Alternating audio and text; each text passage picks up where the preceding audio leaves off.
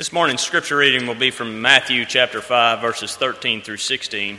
That can be found on page 852 in your Pew Bibles. You are the salt of the earth, but if the salt loses its saltiness, how can it be made salty again? It is no longer good for anything except to be thrown out and trampled by men. You are the light of the world. A city on a hill cannot be hidden. Neither do people light a lamp and put it under a bowl. Instead, they put it on a stand, and it gives light to everyone in the house. In the same way, let your light shine before men. Let your light shine that it may be that it may see your good deeds and praise your Father in heaven.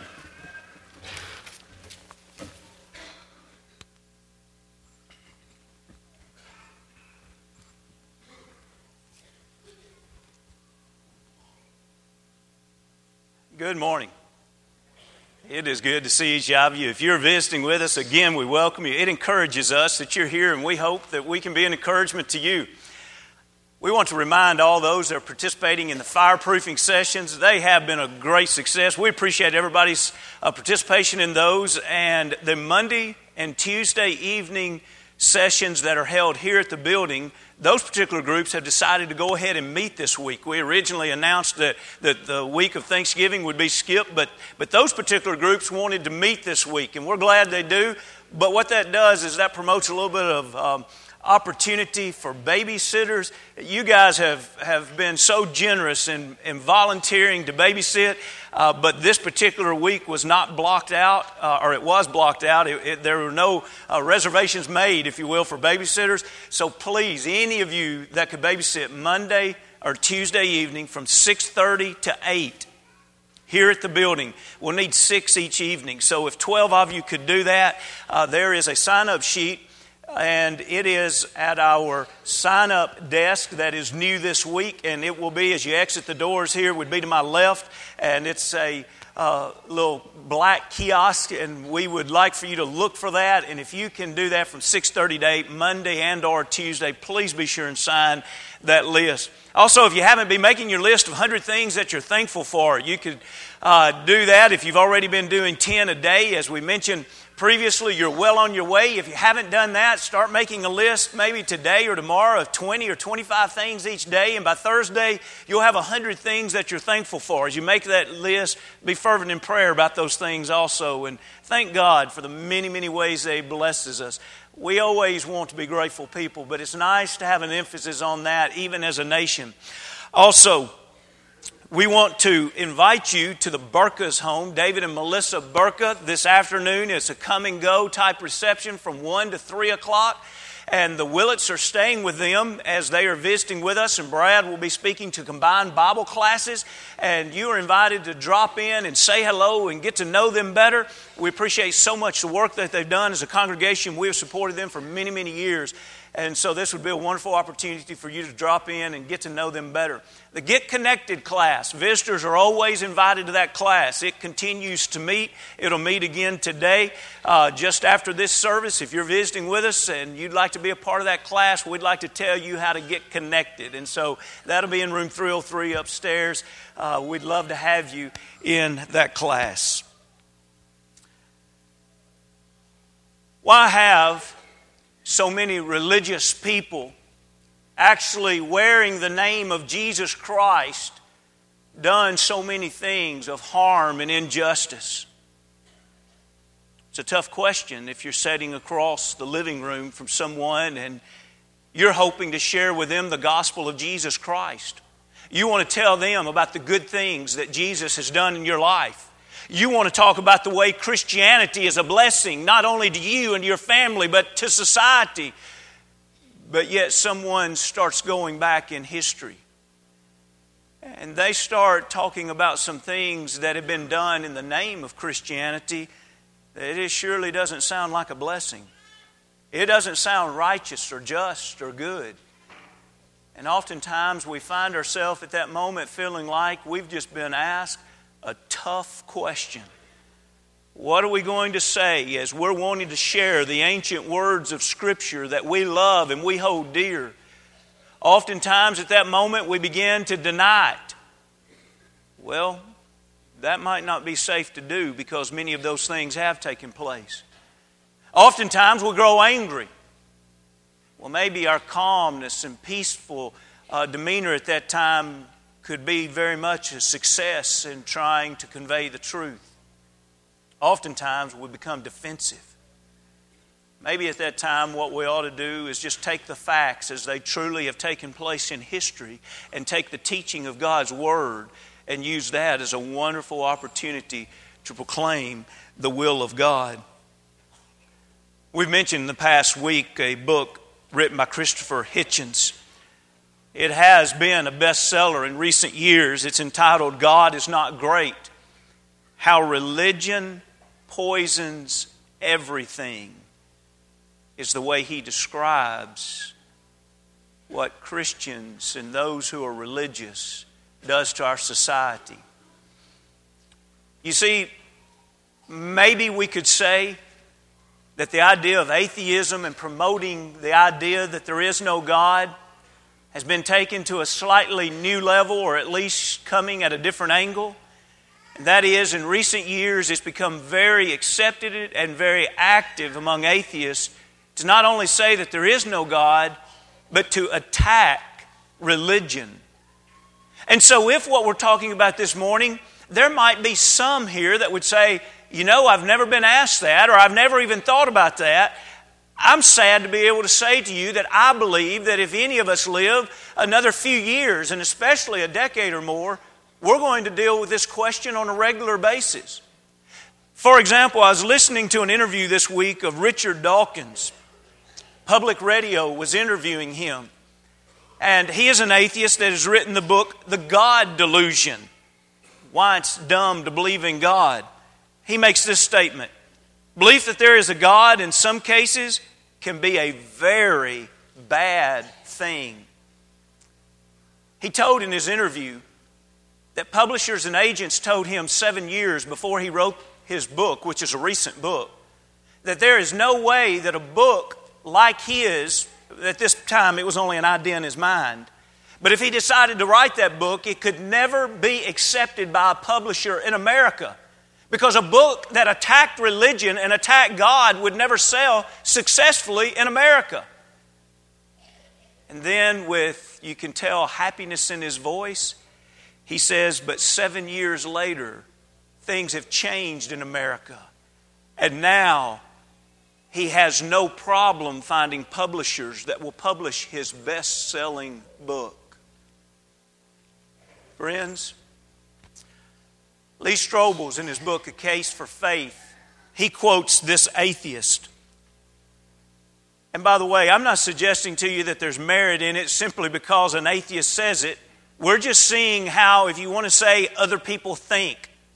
Here's how this atheist would think Christianity has, by certain people, been used throughout history as an excuse for some of the most brutal, heartless, and senseless atrocities known to man. The historical examples are not difficult to recall the Crusades, the Inquisitions, the witch burnings, the Holocaust. I did not see much in Christianity that I consider to be worth the having. How do you answer that? Instead of being angry and denying that anyone should ever feel like that, let's think about the facts for a few moments this morning. Is it a fact that people that call themselves believer in the Almighty God and even followers of the Almighty God would do such horrible things? Is that a fact? We don't have to wait until the timeline of Christianity is beginning to see this. If you have your Bible, drop back to Genesis, the 34th chapter. If you want to take a Bible from the, the one in the pew there in front of you, Genesis is the first book in the Bible. And if you want to open up there, page 30 uh, to uh, chapter 34, it's on about page 33 or 34 in your Pew Bible. I'd like for you to think about the story of Jacob's sons and daughters. And there was one son, uh, there was one daughter that was her mother was Leah. And we see there in the 34th chapter that Dinah was this daughter. And if you back up just a few verses before that, at the end of the 33rd chapter, you see beginning at 18 that Jacob is traveling along. He's going back to Canaan, and he decides to settle in a city of Shechem.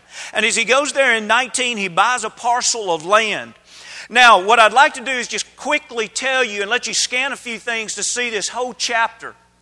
The bottom line is that the prince of this land saw Dinah and thought that she was so beautiful, and the scripture says he took her and violated her.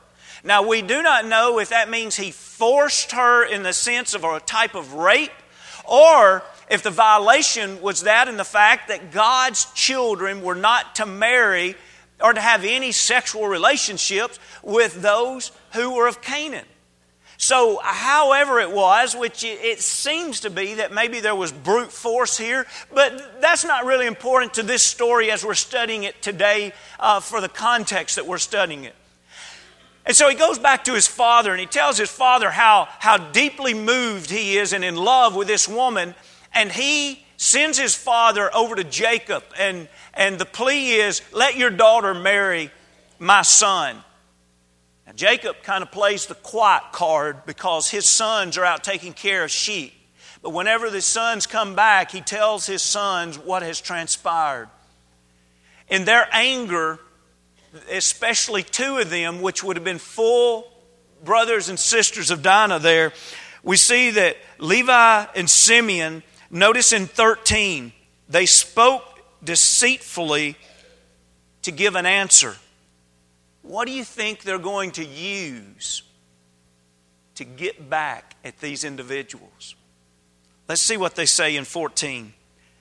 They said to them, We cannot do this thing. In other words, we can't give our sister to be married to you, to give our sister to one who is uncircumcised, for that would be a reproach to us. But on this condition, we will consent to you if you will become as we are if every male of you is circumcised. This father and son go back to the city gate and they call all of the men of the city to the gate.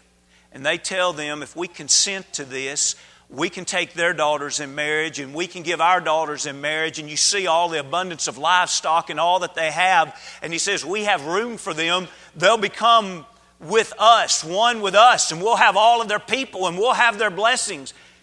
And so all of the males consented that day to be circumcised. Three days later, when their soreness would have been at its height, we read down in verse 25 that Simeon and Levi went in boldly into the city and they killed all of the males. They killed in 26 Hamor and Shechem. They took Dinah, and then in 27, they plundered the city. They took all of the wealth in 29 and also their little ones and their wives. Jacob, when he learned of this, he said to Simeon and Levi, You have troubled me by making me obnoxious among the inhabitants of the land. Do you realize what these individuals did? They took their religion. They took one of the things that God asked them to do. And they literally used it in a deceitful way to go in and to vindicate their anger. They literally destroyed a city except for the children and the wives. Can you imagine the rumors that spread about about their God? Can you imagine the horrible things that were said about their God and the way their God used their religion to brutally slay their people? Now, it's interesting how many will debate from that chapter whether or not that was an act of vengeance or if it were an act of God. And friends, people that debate that have just not read far enough in the book of Genesis. Flip over to Genesis 49 and notice as the blessings or curses were being handed out from Jacob's deathbed, which would have been a very common practice in their day and time, where the children would be called before the dying father and he would pass on blessings to them. Notice what he says to Simeon and Levi in the 49th chapter and verse 5. Simeon and Levi are brothers instruments of cruelty are in their dwelling place. Let not my soul enter their council. Notice what Jacob says here. Let not my honor be united to their assembly. For in their anger they slew a man, and their self will they hamstrung an ox. Cursed be their anger, for it is fierce, and for their wrath, for it is cruel. I will divide them in Jacob and scatter them in Israel. Even their own father wanted punishment to come upon them because of what they did and the way in which they did it. Friends, when we look throughout history, we see men and women that claim to be very religious doing very cruel things in the name of their religion.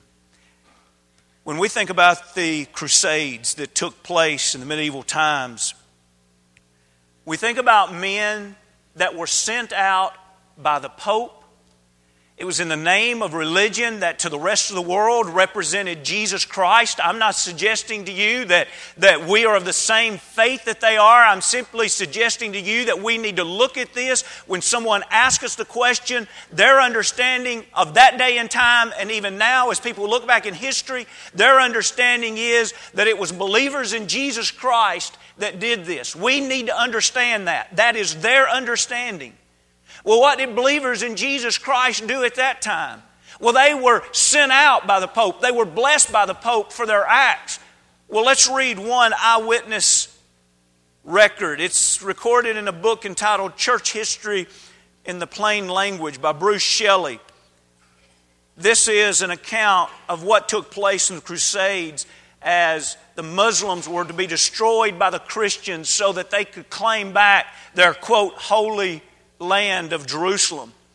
Some of our men cut off the heads of their enemies. Others shot them with arrows so that they fell from the towers. Others tortured them longer by casting them into the flames. It was necessary to pick one's way over the bodies of men and horses.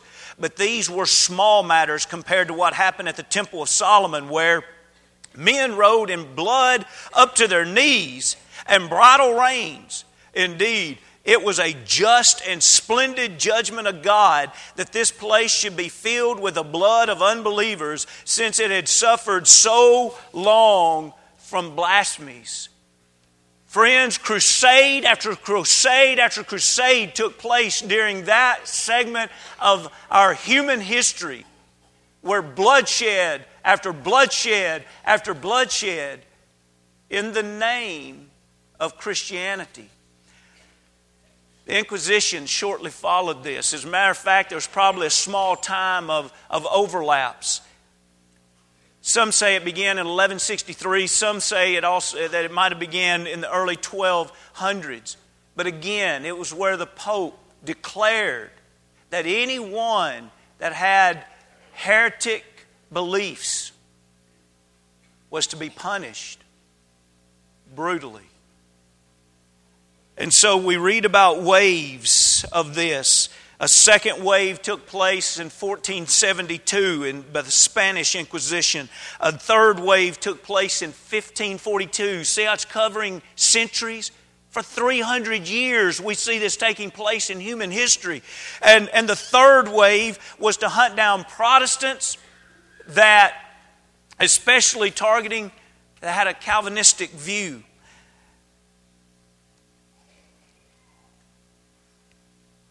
Some inquisitors excelled at their job. Robert le Bougre, he sent 183 people to a stake in a single week because he believed what they believed was doctrinally wrong. Conrad of Marburg burned every single suspect who came before him even the ones that had the audacity to claim they were innocent. Bernard Gui convicted 930 people, confiscating all of their property for himself. And of course, inquisitors like him became very rich with little or no oversight it became obvious that their works that they carried out in the name of Christianity was murder and greed. The Salem witch trials. Now, we can't target this one only on religion because there was a township involved in it and, and colonies involved in it. But anyone that would study it in depth would realize that religion played a part of the Salem witch trials.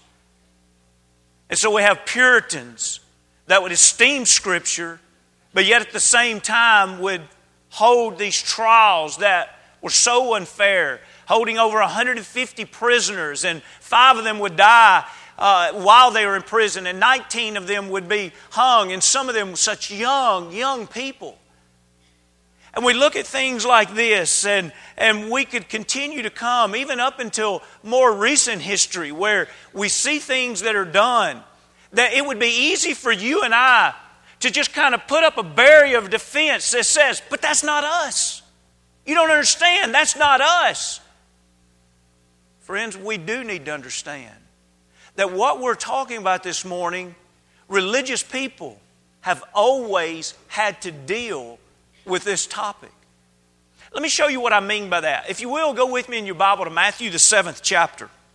In Matthew, the seventh chapter, you remember Jesus' words? It's the great Sermon on the Mount, and so here's Jesus preaching a sermon. Would Jesus even just touch a little bit on this?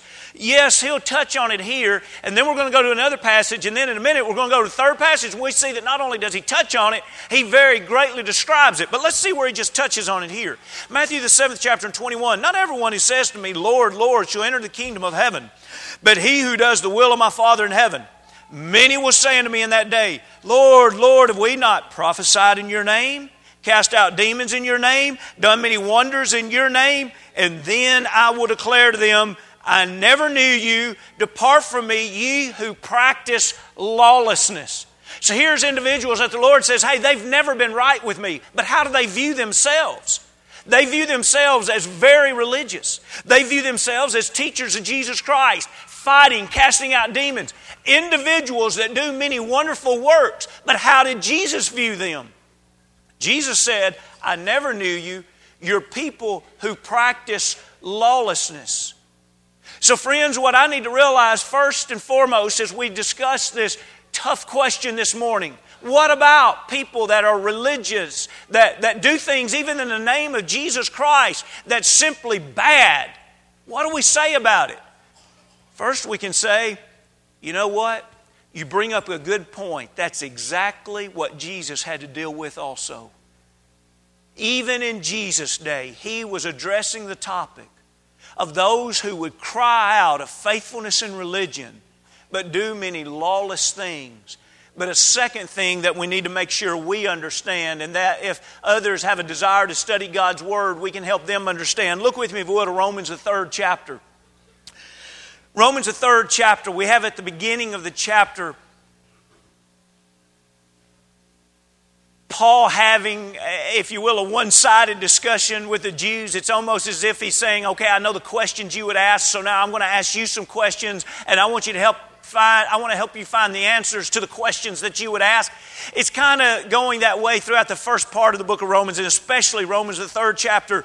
We see three questions laid out there. You'll see in verse 1 and 2 uh, one question laid out. I want you to look down to verse 3 and 4 and notice this question. For what if some did not believe? What if some of the Jews did not believe?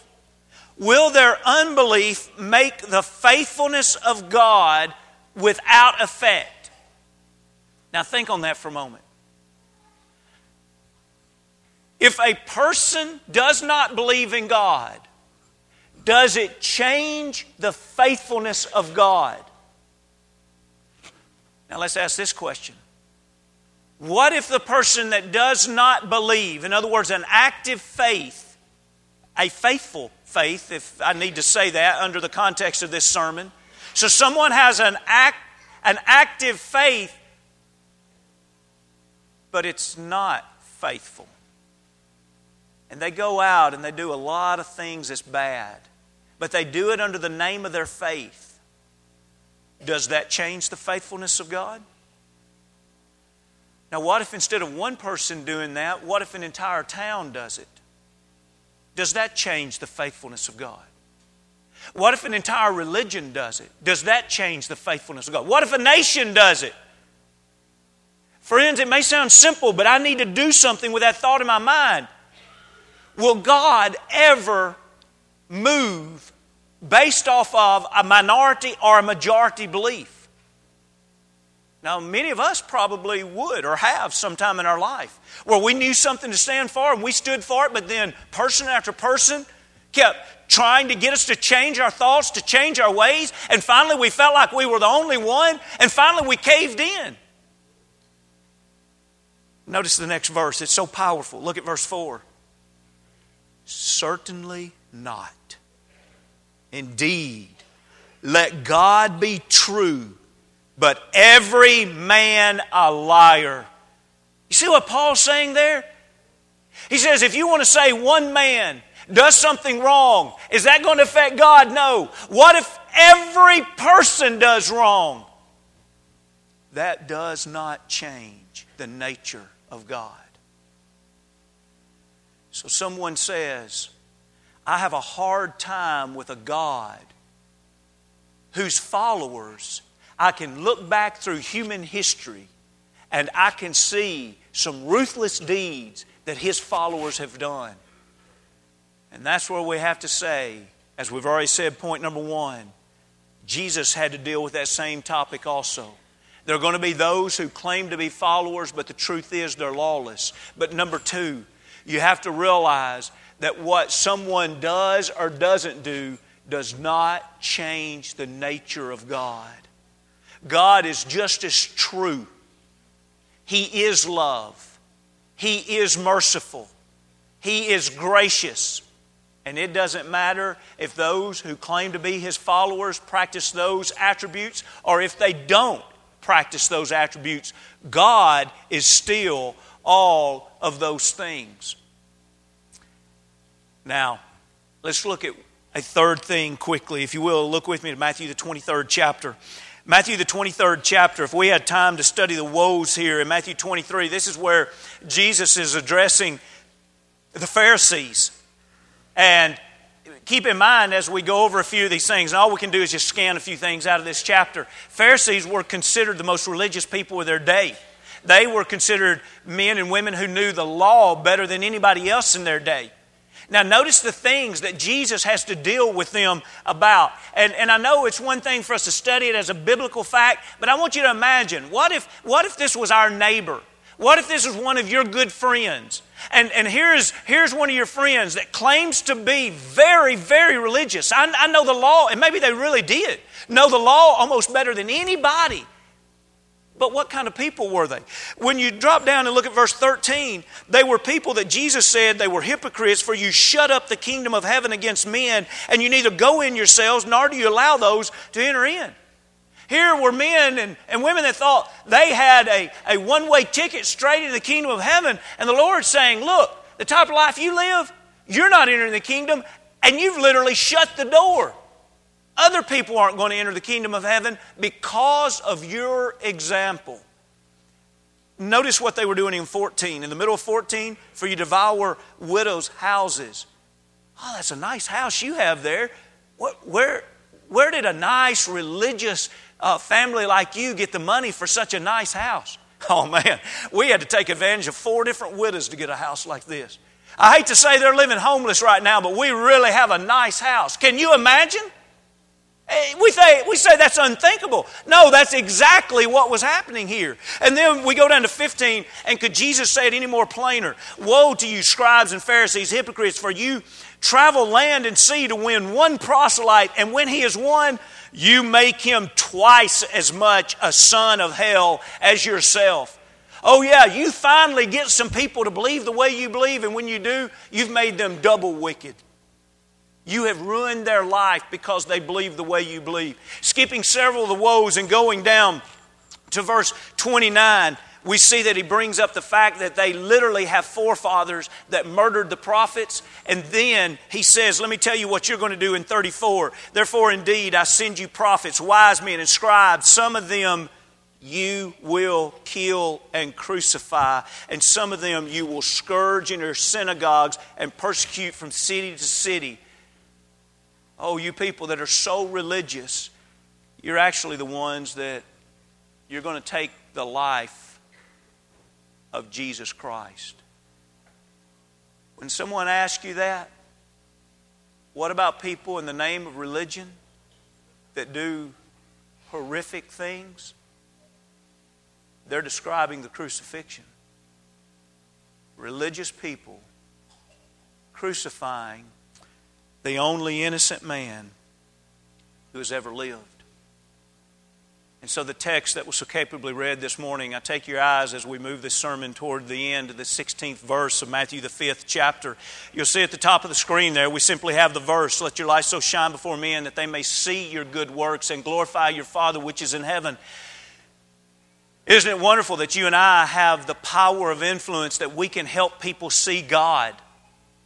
When we go out and we live the attributes of God, when we live love and truth and patience and endurance and long suffering and kindness, when we live gracious and merciful with others, when we live from a benevolent spirit and from a serving spirit, we literally help people see God. How many times have we seen someone because of the way God's people have treated them in such a lovely way, they say, I want to learn more about God.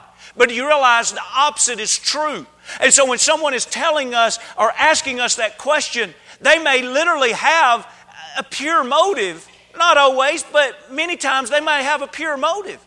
Where they have seen people that call themselves Christians that have hurt them, they've hurt their family.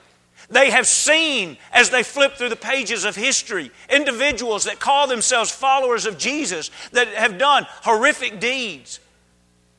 And the reality is, just as true as this verse is from the positive sense, the opposite of this verse is true too. You see, if you want to fill in the blanks there, let your what? Are you going to shine righteousness or wickedness? Let it shine before men that they may see your good works or evil works. Will they say generosity or stinginess? Will they say prejudice or love? Will they say vengeance or forgiveness? You and I, every day, we show people something and someone. And notice the opposite of glorify, that they may see your good works and glorify your Father which is in heaven, the opposite is mock. We can show them the wicked deeds and they will mock our Father which is in heaven. people that have followed the deeds of Jesus Christ have done many wonderful things throughout human history. When we look at the literacy and literature, it arrived in Europe, in Africa, in South America, and other parts of the world as missionaries arrived. Today in Bible class and tonight we'll hear Brad Willits and him being able to go into a huge Susu tribe that had no written language and take the time to write them a language, that good work is going to live on and be a part of their history. Why? Because of the influence of Jesus Christ. When we look at all the laws that bless our society, those laws, a part of our judicial system that's a blessing to our society, they all go back to the scriptures, to the teachings of Jesus Christ when we consider things like hospitals, orphanages, adoption agencies, nursing homes, retirement homes, schools, colleges, do you realize that almost all of those in their origin go back to individuals that wanted to live the way Jesus lived, and that is serving others? Hospitals first began at a time when the Greeks and the Romans did not believe that the weak deserved to be served. It was people that believed in Jesus, a Jesus that came to heal the sick, that actually began hospitals. And when we look at even the names of our hospitals in this area, you probably know them well, but let me just mention a few of the hospitals in our area. Vanderbilt Hospital, first 40 years of that university's existence, its association was with the Methodist Episcopal Church. The Baptist Hospital, St. Thomas Hospital, Tennessee Christian Medical Center. When we look at the Ivy League schools, the eight Ivy League schools all had their beginnings with the teaching of God's Word. Now, what's interesting with the schools and with the hospitals is once it became financially beneficial for businessmen to get involved, the emphasis away of serving was taken away. Let me give you just an example. There's nothing financially profitable about taking care of orphans. So, who in our society, even to this day, continues taking care of orphans? It's mostly the churches. You see, if that became financially profitable, corporations would start doing it. Friends, there's a powerful lesson for us to learn in all of this. That is, there's been a lot of good done by people that wanted to follow God. And this morning,